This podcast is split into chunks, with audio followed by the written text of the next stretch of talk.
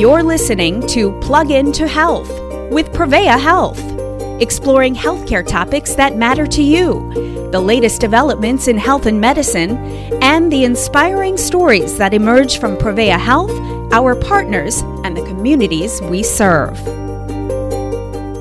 On this episode of Plug Into Health, we welcome back the president and CEO of Prevea Health, Dr. Ashok Rai.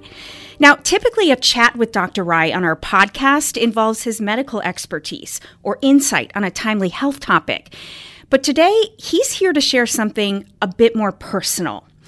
A recent health scare has motivated him to make some lifestyle changes, and it's what we're here to talk about today as part of Men's Health Awareness Month. Dr. Rai, thank you for being here today. Thank you for having me. Before we begin, tell us a little bit about why you're so passionate about sharing the story that you're going to be sharing with us here.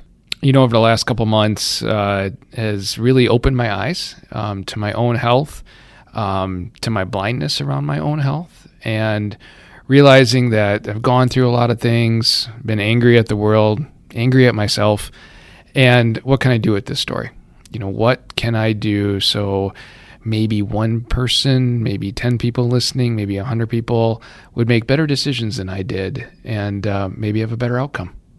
If you could now kind of give us a paint the picture of a little bit about who you are, who is Ashok Rai, um, and what has your life been like the last couple of years before you know you found out about these recent health challenges? Well, I turned 53 weeks ago, uh, so I hit a big number. Um, I am what you would consider average height, about 5'10. Um, a couple months ago, maybe a little heavier than I needed to be in that 195 to 200 range, uh, but not, you know, if you looked at me, would consider somebody super overweight. I consider myself moderately active. You know, I used to be really active as a, as a road biker, uh, Peloton addict, like many people around the world. Uh, COVID hit, found a lot of excuses not to do a lot, um, and have a pretty busy lifestyle. You know, take I can't use the pandemic as an excuse. Um, you know, I'm a practicing physician who runs a health company, who has a blended family of six kids. Um, so I wouldn't say that I relax a whole lot or take time for myself as much as maybe as I used to. Uh, but overall, I'm no different than any other typical 40 something, 50 something year old man that has a busy life. Yeah, and and I think you know that's the the great part of sharing your story is I, I think there's going to be a lot of things here that um, many men um, can relate to. You know, especially with the craziness of the last couple of years, and maybe not necessarily putting ourselves first. Let's um, let's start. Let's have you take us on your journey and start with when you first realized something wasn't right. So I'd like to say that I felt awful, but I didn't. Um, that I had a bunch of symptoms, and that's why I went to the doctor, but that's not really it.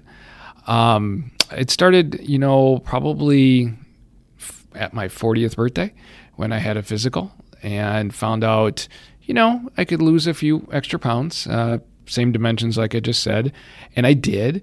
Um, I had some lab work at that time. Uh, my blood sugar, my fasting blood sugar was a little over 100, which means I should have had follow up. And let's fast forward to being 49 years old, and I still haven't seen a physician to follow up. That's on me. That's completely on me. I went into, I was having uh, I don't know the best way to describe it, a little bit of chest discomfort, but not your typical kind of chest pain, not the kind of uh, discomfort that I would be sending somebody to the emergency room right away. But I just wasn't feeling right. And I thought possibly it was the stress of COVID. It was November 2020. Uh, I was taking care of COVID positive patients. I was trying to help my community the best I can, keep a healthcare organization running. Oh, by the way, I also had to recertify my boards. So I was studying and retaking my test. So I had a lot going on and I had some chest discomfort. Went and saw uh, one of my partners, uh, Dr. Todd Fergus, who's a cardiologist, and said, Hey, can you just check me out quick? Did an EKG, didn't look like there was anything going what we'd call ischemic heart disease or anything from, a, say, a heart attack. But he put a stethoscope on my chest and he goes, You got one heck of a loud murmur. And I said, You know, 20 uh, something years ago, after a car accident, one of my other fellow physicians put a stethoscope on my chest as part of a physical and said, You have a small heart murmur, let's follow that up. was discovered I had mitral valve prolapse, which is which is a genetic condition. Usually doesn't progress to be anything bad. Does need follow up, uh, but once again, uh, I was in my 20s at that time and felt great and had a really active lifestyle, busy kids, busy job, and never had follow up because I never got symptomatic. And at the time in November of 2020, when Dr. Fergus asked me if I was symptomatic, it was kind of a humorous question because he asked me if I was tired. And during the pandemic and the hours I was putting in, um, of course I was tired. Um, so he did an echocardiogram, which is an ultrasound of my heart, and it showed that my mitral valve prolapse had definitely progressed to what's called mitral valve regurgitation. Moderate to severe at that time. I think Dr. Fergus was thinking, well, maybe you'll need surgery if this progresses in five to 10 years, but let's make sure we get another echo yearly just to make sure this doesn't get out of hand. So let's take November 2021, and uh, we're in the middle of another surge in COVID, uh, busy with work, busy with life, and I did not schedule my follow up echocardiogram. Now, I think everybody in healthcare just assumed that because we're in healthcare, we'll be really good and we don't need reminders. Well, turns out, uh, once again, I probably need a lot more reminders than most because I was rationalizing things in my head. I don't feel worse. This can wait. My blood sugars were up a little bit in the past, but I lost a bunch of weight. I'm in better shape. I eat better. Uh, I, I'm, I'm fine. You know, I'll know when I'm sick. And I think that's probably the worst thing I could ever say to myself is I'll know when I'm sick. Because theoretically, or not theoretically, but logically, I have that experience. You know, I should know when my patients are sick. But I didn't. And uh, Dr. Fergus reminded me and reminded me to get my echocardiogram. And I said, all right, you know, when when this Omicron surges, you know, it gives me a little bit of breathing room, maybe February, I'll redo it.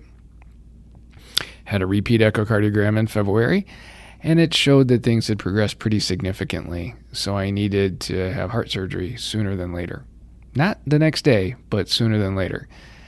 So, as part of that workup, they do a bunch of other tests, including CT scans and cardiac catheterizations, and had all that done. And I felt like a typical patient going through a ton of testing and just really scared, to be honest with you. The, the thought of somebody stopping my heart to fix it before I turned 50 wasn't a very comforting thought, uh, especially probably because I had a lot of knowledge of, of what they do to you. Um, as part of that preoperative workup, um, I had my blood checked. There were a couple things that didn't look right, so they had to keep doing more blood tests. And it turns out um, I'm a diabetic on top of all of this. So not only did I have something that needed to be fixed surgically, but I now had a chronic disease. And, you know, I've diagnosed a lot of people with diabetes, uh, especially type 2, like I have. Um, I didn't feel like I met the picture of it. It wasn't that heavy, but I was heavy enough. And I was thinking, well, maybe my it, will just take a little bit of lifestyle modifications. And then labs came back, and in full disclosure, my fasting blood sugar was over 300. And if you look up what a hemoglobin A1C is, mine was over 10. So it wasn't like I was a little diabetic, kind of diabetic, moderate diabetic. I was a severe type 2 diabetic. All of this going into open heart surgery to fix my heart valve. So I had to do a lot of different things.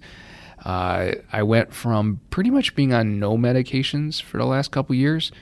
Now I have a pill box, you know, the kind that's Monday, mm-hmm. Tuesday, Wednesday, AM and PM, mm-hmm. and every Sunday I've got to fill up my pill box. So it's it's definitely been life changing. Uh, now I am uh, a couple months out of surgery, and I feel great uh, from that standpoint. But I made a lot of lifestyle changes. But now I'm learning to live with a chronic disease.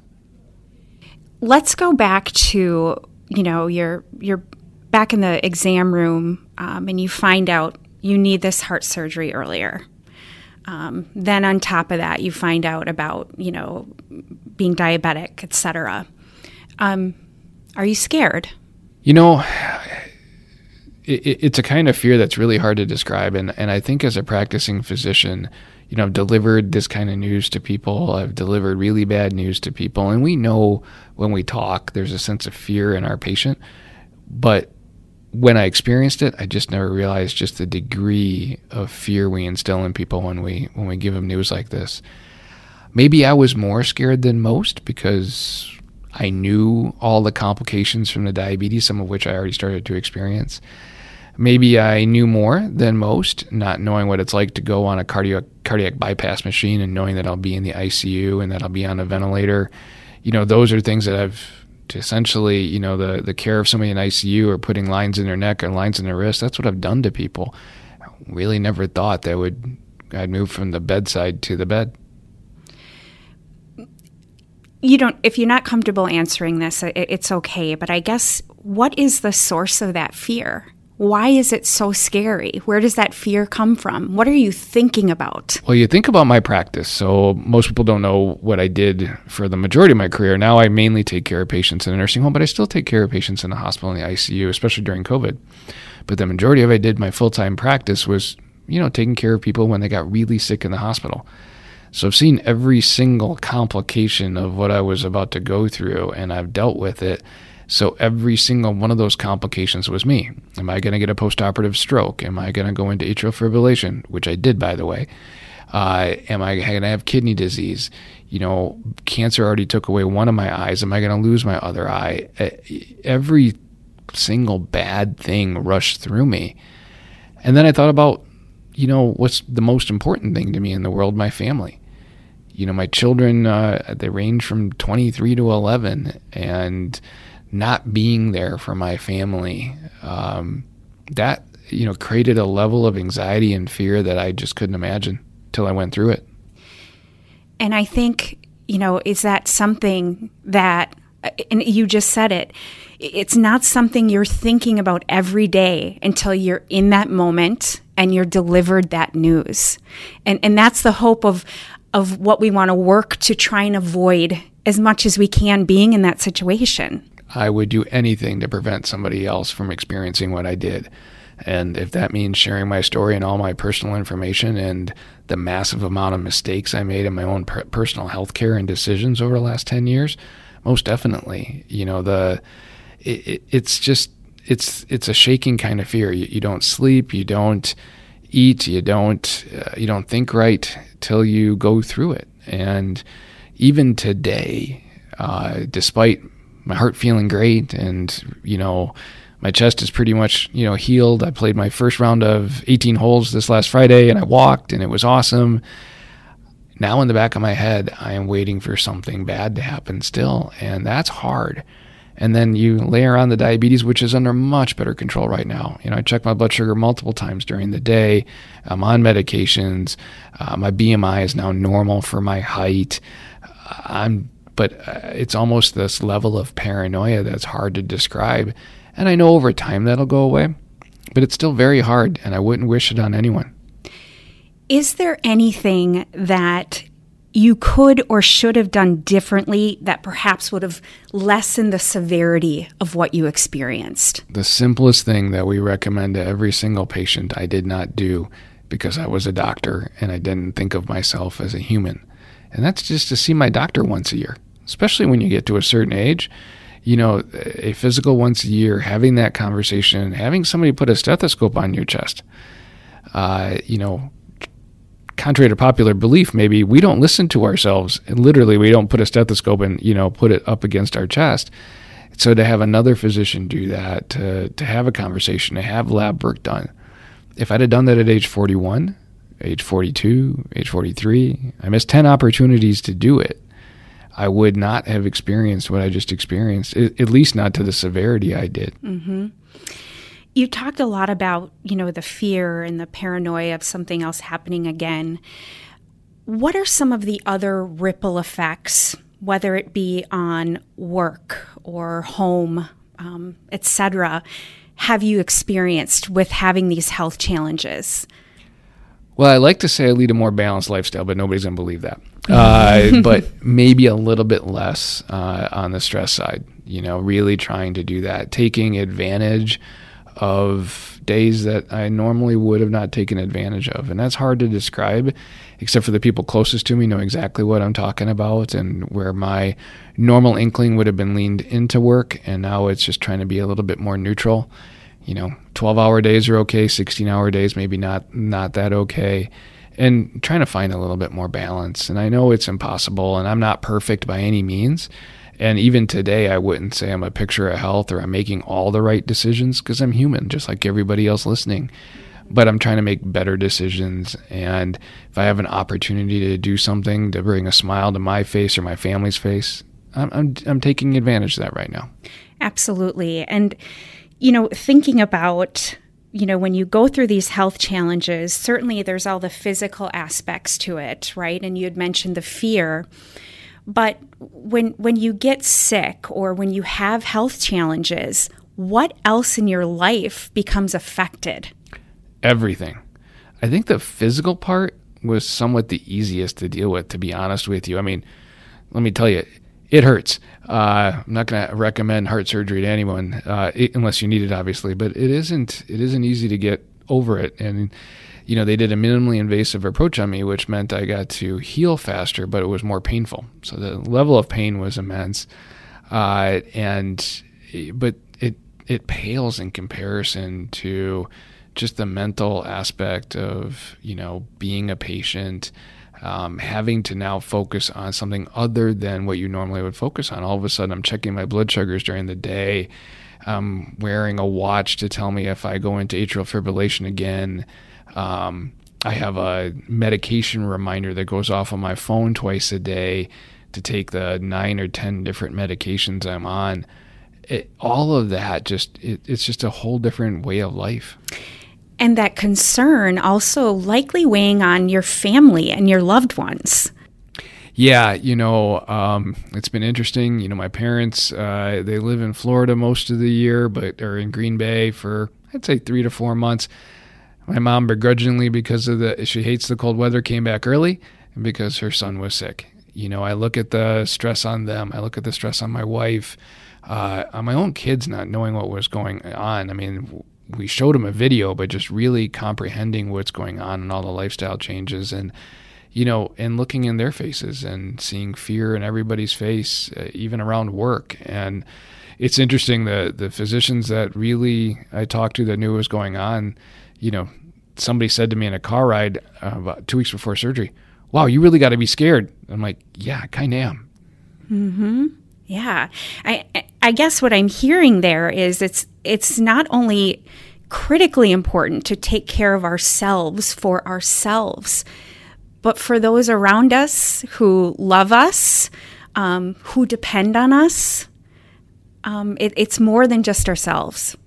Yeah, and, and totally. I, I could have gone along with the normal, sometimes stereotypical male macho probably not the smartest thinking that hey i can handle anything i can handle the pain i can handle the disease but all of a sudden you realize that the rest of the world may not be able to handle you not being part of it, such as my wife, such as my parents, such as my kids, such as my company. That if you can blow off your own health or your own decisions because you think you can handle it, it's a whole different thought process when you realize everybody else handling life without you. Is there anything I haven't asked you that you would like to talk about? You know, I think the the question I get the most is, you know, why why now? Why why do all of this? And I think I answered in the beginning, but it really goes to make the point again that I, of all people in my life, should have known better. Um, people have trusted my advice, whether that's at the bedside or on television.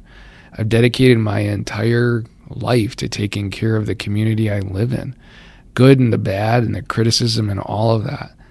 Yet I feel like I've failed completely because I didn't take care of myself. Now I get a chance to make that better. And now I get a chance to really educate. Instead of pointing to X patient or a video of Y patient that's recovered from this, I get to point at myself and talk not only as a physician, but as a patient, as a dad, as a husband. And I'm really hoping I'm really hoping that this makes a difference. On that note, I'll end with this. People who are listening right now, there might be somebody who is in the same position you were, you know, a couple of years ago, thinking, I'll know when I'm not feeling well, kind of putting things off. um, somebody might be listening who has a loved one who's experiencing that. What are your direct words to them right now about taking care of themselves? Make an appointment. This isn't about I'll go on a diet. This isn't about I look okay in the mirror. I did all of that. But the one simple thing I could have done was see a physician. And if it's you that doesn't have one, find me. I'll find you one. If you're a loved one that can't get your uh, loved one to see a doc, call me. I'll call them. The simplest thing, if you think about it, I'm surrounded by clinics and doctors and nurses throughout every day of the week for me. And I didn't take advantage of the thing that was right in front of me. Now I know healthcare is not and healthcare access is not in front of everybody that needs it. But we need to make sure it is, and we need to make sure people are using it. If you're getting health insurance through work and you don't use it all year, that's not an accomplishment. That's a problem. Dr. Rai thank you so much for sharing your story with us. Um, I think it's going to help a lot of people, and we're so glad that you're well. Thank you, and I hope it does. And to our listeners, make sure to check out another more recent episode of Plug into Health featuring Dr. Connor Roberts, a family medicine physician at Prevea. He offers some great insight that can help to make men feel more comfortable and willing to see their doctor on a regular basis. He also addresses what he calls the three silent killers that he looks for during every physical exam. That episode is called Hey Man, Your Health Matters Too. Thank you for listening to Plug into Health. You've been listening to Plug into Health with Prevea Health. To learn more and to submit ideas for future shows, please visit prevea.com slash podcast. And please remember, the information provided in this podcast does not constitute medical advice. It is not intended to replace interactions with your healthcare professional. And if you are concerned about your healthcare, you should consult with your healthcare professional. You can learn more about Prevea Health at prevea.com. Thank you for choosing to plug into health with Prevea Health.